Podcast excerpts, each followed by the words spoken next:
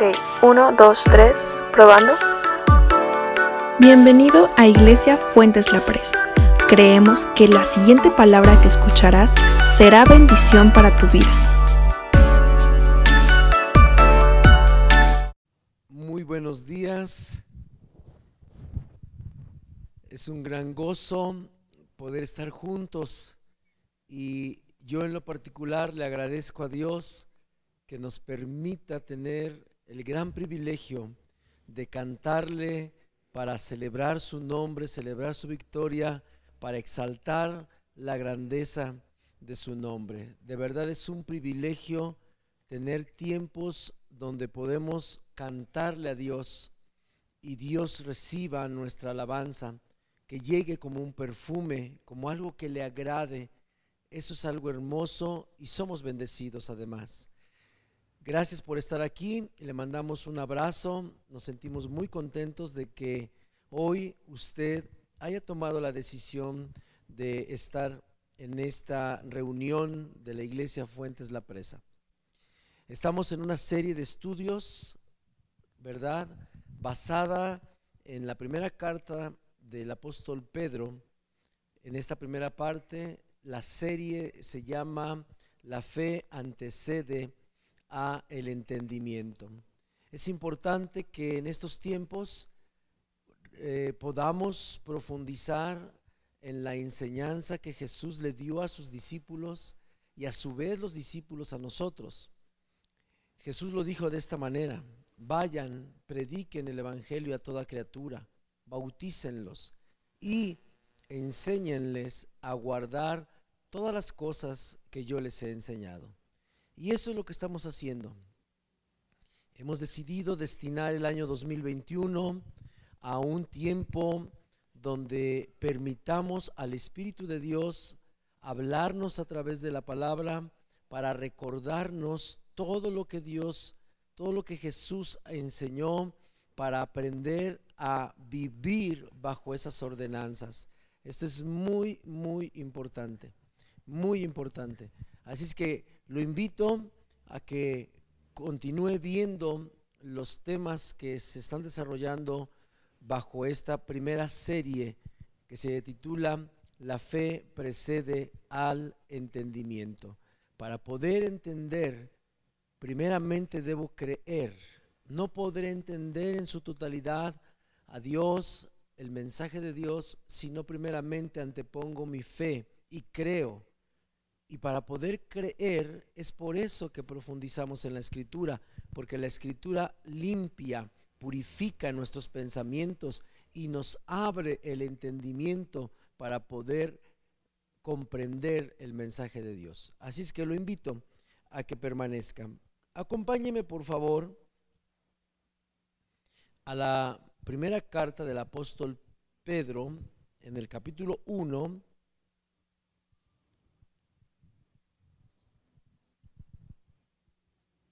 en el versículo 7. El versículo 7 será el punto de partida para este, para este episodio o para este tema de esta serie. El día de hoy hablaremos acerca de la venida de Jesús por segunda vez a la tierra, pero el título del mensaje se llama Jesús vendrá nuevamente. Jesús vendrá nuevamente. Lo invito a que lea conmigo el versículo 7, primera de Pedro 1.7. Esas palabras, estas pruebas demostrarán que su fe es auténtica, estando siendo probada de la misma manera que el fuego prueba y purifica el oro, aunque la fe de ustedes es mucho más preciosa que el mismo oro. Entonces su fe al permanecer firme en tantas pruebas, les traerá mucha alabanza, gloria y honra en el día que Jesucristo sea revelado a todo el mundo. Esta es la expresión de la versión Nueva Traducción Viviente. En la versión Reina Valera dice, cuando sea manifestado Jesucristo. Pedro escribe en esta primera carta algo sustancialmente poderoso y que tiene mucha profundidad, muchísima profundidad. Evidentemente no vamos a tratar en estos minutos toda la profundidad de lo que implica el tema, pero sí algo de lo que es muy importante tener presente. Quiero que me acompañe para tener el sentido de por qué Pedro escribe esto y asocia la fe con tener presente en que Jesús vendrá por segunda vez a la tierra. Él ya vino una primera vez. Hace más de dos mil años nació en un pesebre en la ciudad de Belén y él creció y él ofreció su vida en una cruz para que nosotros pudiésemos ser salvados de parte de Dios y poder tener el perdón de nuestros pecados y poder tener la sanidad de nuestros cuerpos cuando estemos enfermos. Así es que es bien importante entender esa primera visita, esa primera llegada de Jesús a la tierra fue para darnos un tiempo que se llama tiempo de gracia, en donde la salvación no sería por obras, no sería por lo que hago, no sería por mi buena conducta, sería porque tengo fe en el sacrificio que Él hizo. Ese tiempo se llama tiempo de gracia. Pues, como le dije, hay infinidad de, aspectos en, el, en los que pudiéramos abordar la segunda venida de Jesús. El tema le he puesto como título Jesús vendrá nuevamente. Jesús vendrá nuevamente. Quiero partir de ahí porque son las palabras que están registradas en la Biblia, pronunciadas por unos ángeles que Dios mandó cuando aconteció uno de los episodios más sustanciales y poderosos que cada uno de nosotros debemos de tener muy presente, que es la resurrección de Jesucristo. Si Jesús murió y si Jesús resucitó, entonces Él subió al cielo. Y si se subió al cielo, entonces Él vendrá por segunda vez. Tan cierto como eso, tan verdadero como está escrito que Él nació, fue el Hijo de Dios aquí en la tierra, Él creció, pero también Él murió, los hoyos en sus manos, los hoyos en sus pies, la herida en su costado, en la cabeza su, su corona de espinas, la cruz donde fue el madero donde fue colgado, todo eso fue real, auténtico, genuino. Hay pruebas de todo tipo, científicas, y presenciales, de testimoniales de gente que en su tiempo, ahí cuando él estaba en la tierra, dejaron escrito. Pero lo más importante es que así como fue cierto todo eso, también fue cierto que resucitó. Y si esos acontecimientos son reales y usted los cree, hay uno más profundo y poderoso que es lo que Pedro, el apóstol, nos habla en el versículo 7, en su primer capítulo. Él dice, que Jesús será manifestado a todos. Y habla de la segunda venida de Jesús. Jesús vendrá por segunda vez. Hay tres pasajes que quiero compartir brevemente con usted. Libro de los Hechos, capítulo 1, de los versículos 1 al 11. En este pasaje se nos narra el acontecimiento después de que resucitara Jesús. Dice el versículo 1, en el primer tratado, oh Teófilo, hablé acerca de todas las cosas que Jesús comenzó a hacer y a enseñar, hasta el día en que fue recibido arriba, después de haber dado mandamientos por el Espíritu Santo a los apóstoles que había escogido. Versículo 3, quienes también después de haber padecido, se presentó vivo con muchas pruebas indubitables, apareciéndoseles durante 40 días y hablándoles acerca del reino de Dios. Y estando juntos, les mandó que no se fuesen a Jerusalén, sino que esperasen la promesa del, del Padre, la cual les dijo, oísteis de mí. ¿Qué significa esto? Esto significa que la Biblia nos enseña que Jesús vendrá nuevamente. La humanidad tuvo el privilegio a través de unos cuantos, no más de 120, ver con sus ojos y poder entender con su razonamiento, sin lograrlo hacer, porque no lo lograron entender. ¿Por qué? Porque les faltó fe para creer primero, para poder entender. Usted lo va a ver ahorita en, en otros relatos de los evangelios. Estos hombres y mujeres tuvieron el gran honor de poder contemplar cómo es que aquel hijo del carpintero, aquel hombre que se decía el Hijo de Dios, de verdad desaparecía de entre las nubes y fue recibido para ir al cielo. La Biblia es muy específica para que nosotros creamos lo específico que la Biblia señala con respecto a Jesús. Jesús no vendrá más que de donde ahora, Él está, que es en el cielo. Y si está en el cielo, entonces esto significa que Jesús es Dios, porque solo Dios puede estar en el cielo.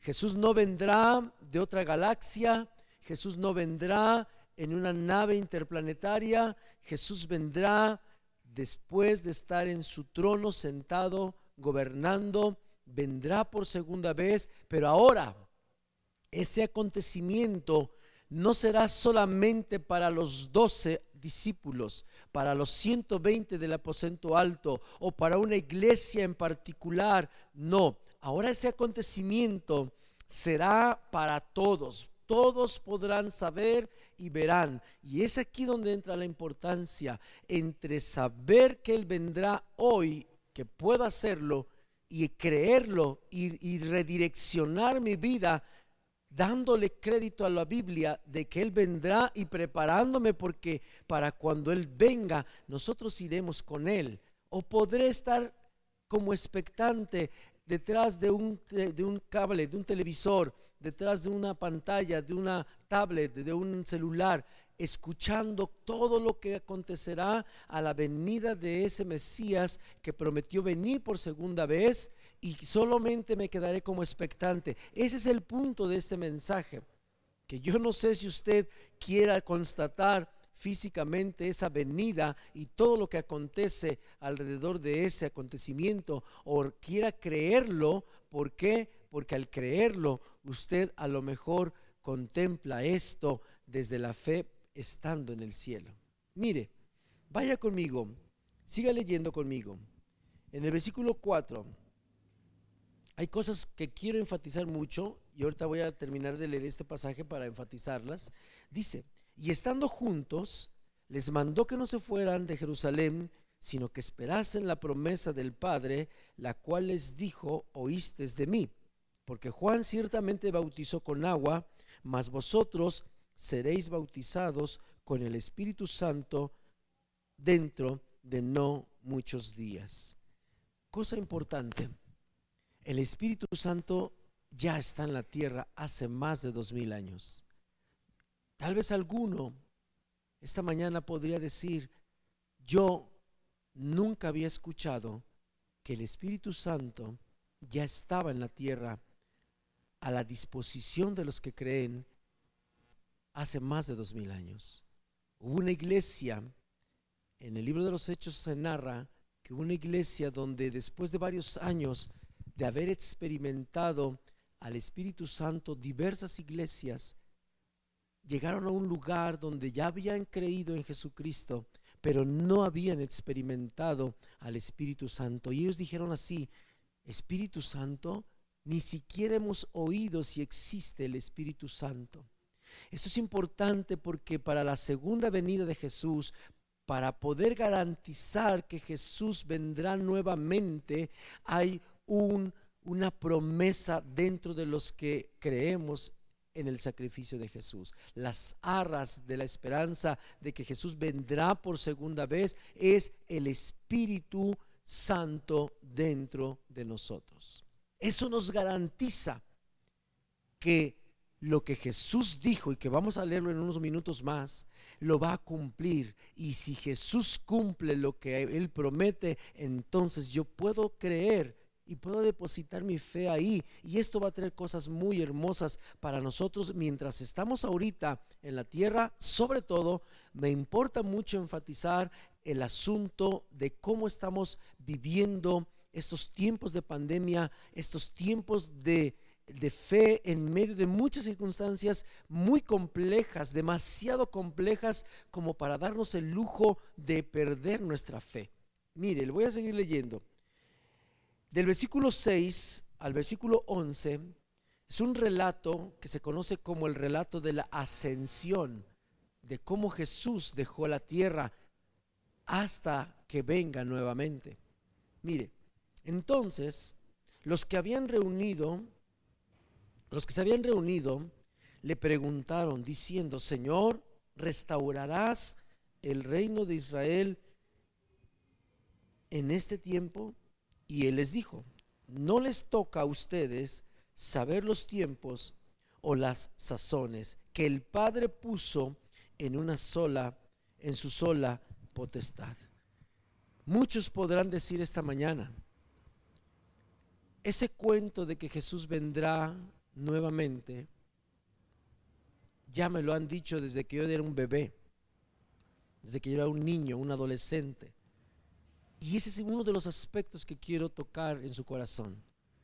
Si la Biblia lo dice y han pasado más de dos mil años, no significa que es mentira. Al contrario, es más verdad que ninguna otra cosa. Pero ¿por qué se está tardando tanto? ¿O por qué han pasado dos mil años y no ha sucedido? Esos aspectos los iremos tratando más a fondo. Lo único que le puedo decir en este momento es esto que está diciendo aquí la Biblia, versículo 7. Los discípulos, al igual que usted y yo, le preguntaron, ¿vas a restaurar el reino de Israel en este tiempo? Y Jesús les dijo, no van a saber cuándo, ni a qué horas, ni qué día, pero por los acontecimientos que vayan sucediendo, sabrán que el tiempo está cercano. Esto es un aspecto importante todas las personas que creamos que Jesús vendrá por segunda vez, no hay un tiempo señalado de parte de Dios en ningún libro, en ninguna profecía, en ninguna revelación, y no la habrá porque está en las manos de Dios. Solo el Padre sabe en qué momento Jesús aparecerá nuevamente en la tierra. Esto es importante, ¿por qué? Porque eso nos enseña a estar preparados para poder recibir este acontecimiento. Sea que yo esté vivo en la tierra o que ya no esté vivo, mi responsabilidad como persona y como creyente en Jesucristo es tener bien claro que Dios no me va a decir ni el día ni la hora, pero que yo debo estar preparado suena chusco, pero es como cuando alguien le dice a otra persona, oye, quiero ir a visitarte a tu casa. Y esa persona es importante para la persona que le dijeron que iba a ir a visitar a su casa. Y esa persona dice, sí, va a venir fulano de tal. Y se pone a limpiar los vidrios, las ventanas, trapea, limpia, sacude, pone aromatizante. Bueno, se desgasta porque sabe que va a venir. ¿Verdad? Hasta se peina. Pero de repente no, no viene. Esa persona se siente engañada. Pero al revés, de repente nos cae alguien en la casa, nos toca. Y era esa persona que no esperábamos, que queremos mucho, que, que, la, que la amamos, pero no esperábamos que llegara y nos encuentra todos fodongos, con chinguiñas en los ojos, bien despeinados, con los pantalones así bien desarreglados, la casa toda tirada, ¿verdad? No tenemos nada ni siquiera para hacerle unos huevitos con tocino, con tocino y guacamolito. Ay, qué rico. No hay nada. Este es un ejemplo, un paralelo de, de la vida. Mis hermanos, Jesús así vendrá. El versículo 7 está diciendo que uno de los aspectos que debo de tener en cuenta respecto a la segunda venida de Jesús, a que Él vendrá por de, de nuevo, es que Dios en su voluntad decidió no decirme a qué horas, ni cuándo, ni en qué año. Mi responsabilidad es entender y creer primero que Él vendrá. Él lo dijo y sucederá. Sigue diciendo la escritura. Pero recibirán poder cuando haya venido sobre vosotros el Espíritu Santo y serán mis testigos en Jerusalén, en toda Judea, en Samaria y hasta lo último de la tierra. ¿Por qué estoy leyendo estos versículos? Hay algo más importante que estar discutiendo entre que si vendrá en el verano, en el invierno, que si ya faltan dos años para que Jesús regrese, que si lo que está pasando está anunciando que, que ya Jesús viene la próxima semana o no. Son cosas irrelevantes esa parte. Lo importante es entender que lo que Jesús les dijo, miren, no hagan preguntas, le dijo a los discípulos, no hagan preguntas que ni siquiera van a lograr entenderlas porque todavía no llegan a ese nivel de madurez espiritual. Fue lo que Jesús le estaba diciendo. Dice, más bien crean, solo crean para que después puedan entender. Después Jesús les dice, hey, hay algo en lo que sí deben de poner mucha atención hablando acerca de la segunda vez que voy a regresar a la tierra que mientras yo regrese va a suceder algo, será el cumplimiento de una promesa y esa promesa es el derramamiento del poder de Dios a través de la persona del Espíritu Santo sobre cada uno de los que creen. Esto es importante, enfocarnos en tener al Espíritu de Dios en nosotros, porque es el poder de Dios. ¿Sabe? Hoy se habla de poder en todos los lenguajes y manifestaciones y expresiones posibles a nivel del mundo. Hay diferentes tipos de poder, pero hace falta uno todavía más visible, todavía más poderoso que ningún otro, y es el poder de Dios a través del Espíritu Santo.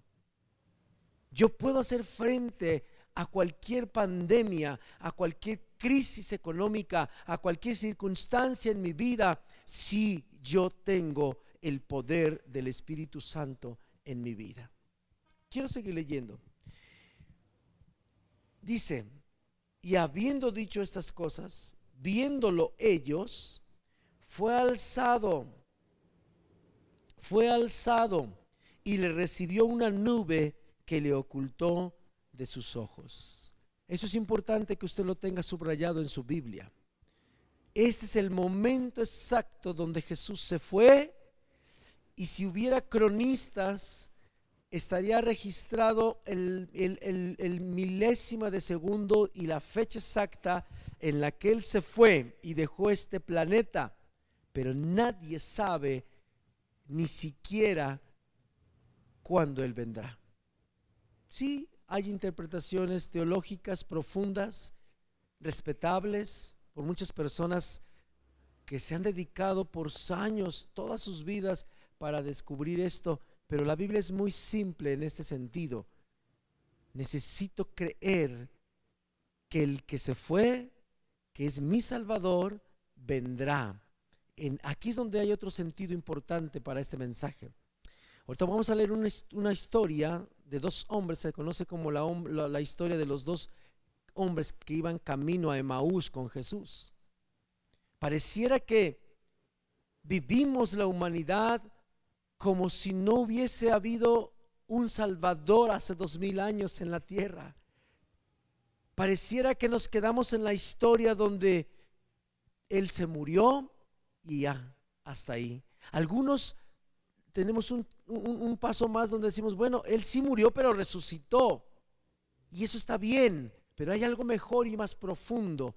No solamente Él murió, No solamente Él resucitó, sino que Él prometió regresar por segunda vez. Y eso es lo que mantiene a los que creen en Jesús en camino hacia adelante, obedeciendo su palabra y llenándose del poder de Dios, porque eso va a desatar que Él venga por segunda vez. Dice esta escritura, el versículo 10, y estando ellos con los ojos puestos en el cielo, entre tanto que Él se iba, he aquí se pusieron junto a ellos dos varones con vestiduras blancas.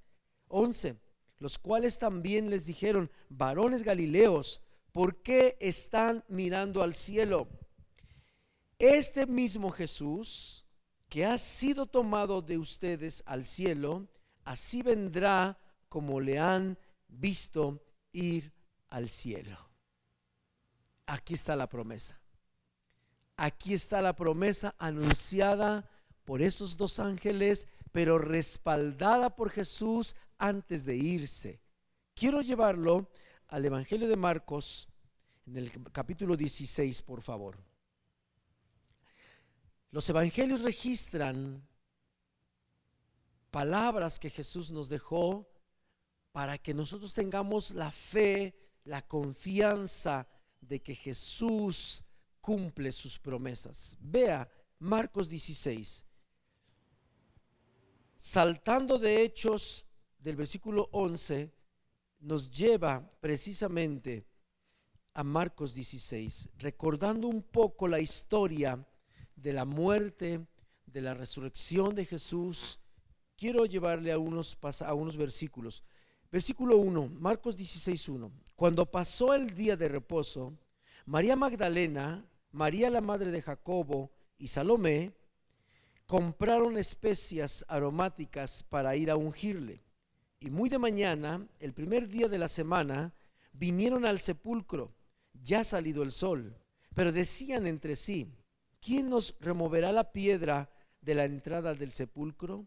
Pero cuando miraron, vieron removida la piedra que era muy grande.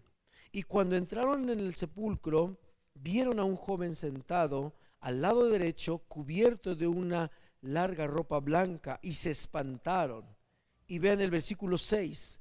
Mas él les dijo, no se asusten, Bus, buscáis a Jesús Nazareno, el cual fue crucificado, ha resucitado, no está aquí. Mirad el lugar en donde le pusieron. Hago una pausa importante. Es indispensable para poder dejar que Dios nos revele todo lo que debemos entender cuando la Biblia dice que Jesús vendrá por segunda vez, no lo lograremos entender si primeramente no creemos estas palabras que están escritas en este Evangelio. Que cuando fueron a buscar a Jesús en la tumba sellada con una piedra gigantesca, no lo encontraron. ¿Por qué no lo encontraron? No lo encontraron porque se lo hayan robado. No lo encontraron porque alguien haya hecho algo, marcado otra tumba. No, no lo encontraron porque Él había resucitado. Y si Él había resucitado y no se quedó en la tierra, Él está en el cielo. Si yo creo que Jesús resucitó, ahí comienza lo más poderoso para poder yo mantenerme firme en la fe hasta que Él venga por segunda vez o me llame a estar con Él a solas, de manera individual. Quiero seguir leyendo. Sigue diciendo la escritura. Esto, este ángel le dice, no está aquí, Él ha resucitado. Versículo 20, el, el 7, perdón. Pero id, decid a sus discípulos y a Pedro que Él va delante de vosotros a Galilea, allí le veréis como os dijo. Y ellas se fueron huyendo del sepulcro porque les había tomado temblor y espanto, ni decían nada, ni decían nada a nadie porque tenían miedo. Pero ve el versículo 9. Cuando Jesús se le aparece a María Magdalena, habiendo pues resucitado Jesús por la mañana, el primer día de la semana apareció primeramente a María Magdalena, de quien había echado siete demonios. Yendo ella lo hizo saber a los que habían estado con él, que estaban tristes y llorando. 11. Y ellos, cuando oyeron que vivía y que había sido visto por ella, no lo creyeron. Esto es importante, muy importante. Jesús ya lo había dicho, Jesús ya lo había comentado, Jesús ya lo había enseñado y ellos estaban viviendo en una clase de temor como si Jesucristo, que les había dado esperanza de salvación al principio, se había desvanecido y el temor que estaban experimentando, y esa es la tercera cosa que quiero dejar en su corazón para ir terminando, es que cuando nosotros queremos entender primero sin haber creído, entonces vivimos una clase de temor que no nos permite cumplir su voluntad. Vea esto.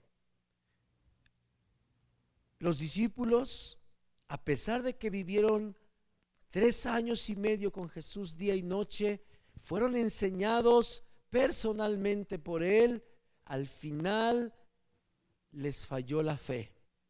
Se olvidaron de lo que Jesús les había dicho, no en un sentido teológico de haberse olvidado porque les enseñó infinidad de cosas, no era un examen, era el tema de sus corazones.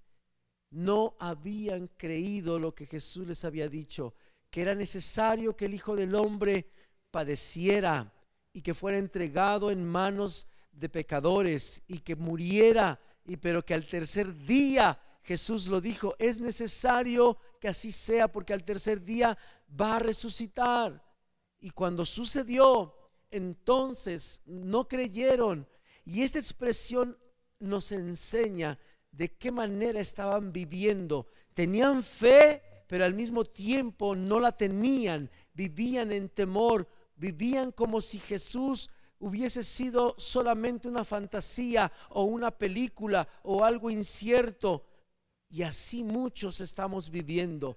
Creemos en Dios, pero no creemos que Él vendrá por segunda vez, porque si creyéramos que Él viene nuevamente, entonces todo lo que Él nos ha dicho de que sucedería por causa de su segunda venida, no nos tendrían apanicadas las cosas. Nuestra fe tendría que estar fuerte como la de estas mujeres cuando fueron a verlo. El punto es este, el punto es que la verdad es que estamos como los discípulos en aquel tiempo. En realidad en lo profundo de nuestro corazón no nos interesa saber si Jesús vendrá y a veces no lo creemos. El reflejo de ello es la manera en cómo vivimos, la manera en cómo nos desarrollamos en nuestra fe. Porque si realmente estamos creyendo que Jesús vendrá, entonces significa que Él tiene el control de lo que está pasando. Y Él significa que pase lo que pase, mi vida está escondida en Él. Y yo un día me voy a ir con Él. Sea de manera cuando Él venga por segunda vez a todos o cuando Él me llame a mí a cuentas de manera personal. Necesito creer lo que Jesús dijo.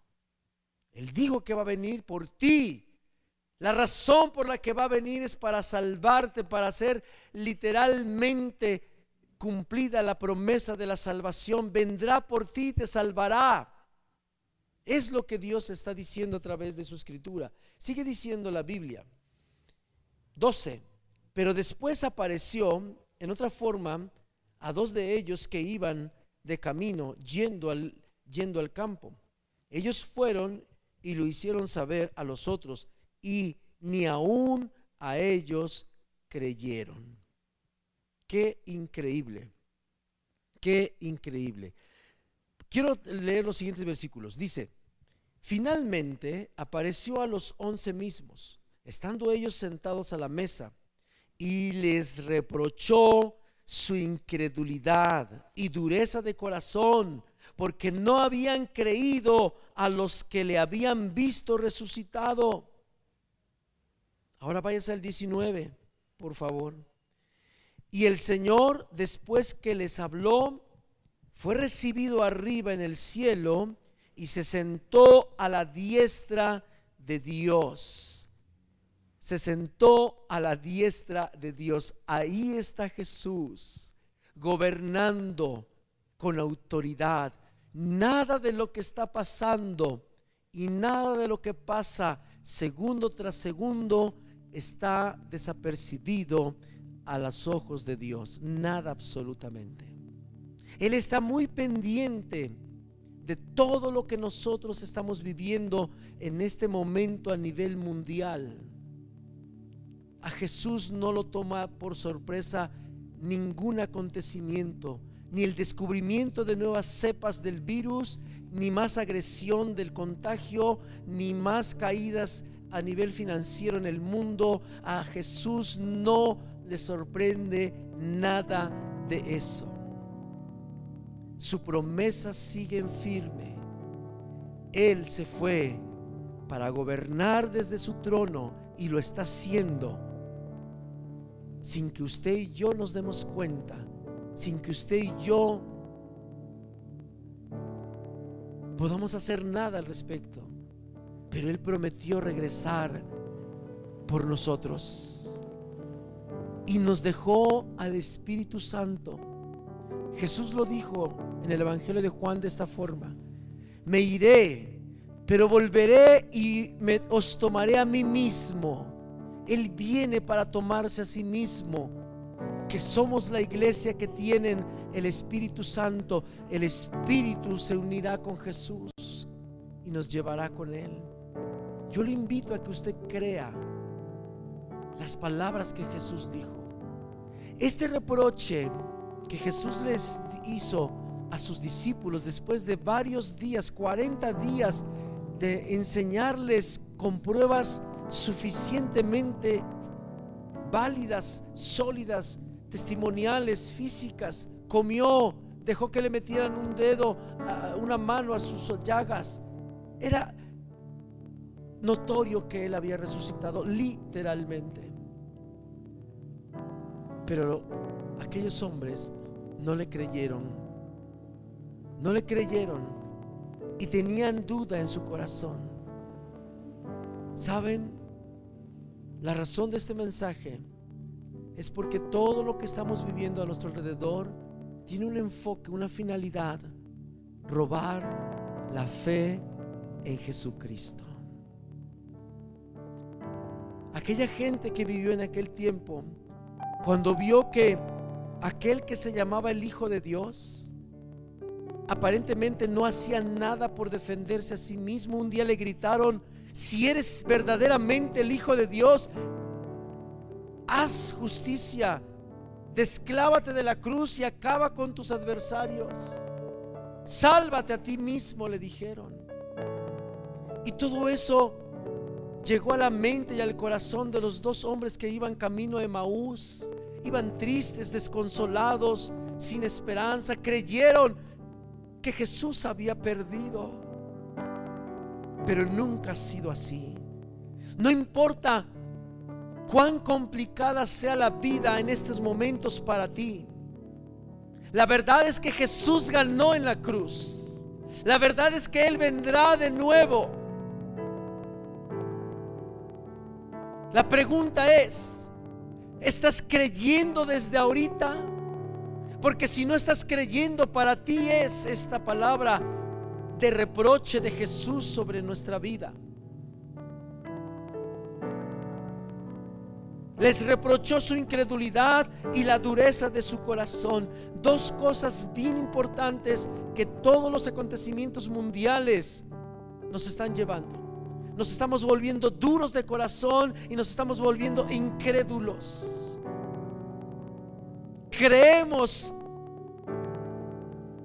que las adversidades son más grandes que nuestro Dios. Es tiempo de desechar eso del corazón. Jesús es más grande y más poderoso que cualquier adversidad que se esté desarrollando en nuestras vidas. Él prometió regresar por ti. No debes dudar. Porque si Él prometió, Él vendrá. Pero mientras Él viene, aunque te esté tocando vivir una circunstancia muy compleja, aunque tú no lo veas, Él está sentado en su trono y te está guardando y te está protegiendo. Y tú tienes que creerlo, aunque tú no lo veas en tu vida. Este es el reto, este es el reto, que para entender tienes que creer. Para que Dios te revele, tienes que creer. En la historia de los dos hombres de camino de Maús, Jesús escuchó su queja, su incredulidad, su dolor, su tristeza, su circunstancia. Y usted podrá leerlo, esa, esa historia, y se dará cuenta que las palabras que estos dos hombres estaban platicando con Jesús, pero no sabían que era Jesús, es, es más o menos el tenor de las conversaciones que las personas hoy, en este tiempo de pandemia y de circunstancias mundiales difíciles, estamos teniendo. Algunos nos hemos atrevido a pensar y a creer en nuestro corazón que esta vez, en esta batalla del contagio, sí perdió Jesús. Pero le digo una cosa, Jesús no pierde nunca. Y si usted me pregunta, ¿y entonces por qué se han muerto muchos? Jesús no pierde nunca. No te confundas. El que un ser humano muera contagiado del COVID o de cualquier otra enfermedad no significa que Jesús haya perdido el control y que Jesús haya perdido la batalla. Al contrario, Él ganó y ganó para siempre. Pero tú tienes que primero creer para que puedas entender. ¿Sabes qué es lo primero que uno entiende cuando cree en lo que Jesús dice en la Biblia? Uno deja de hacer preguntas incoherentes como estas.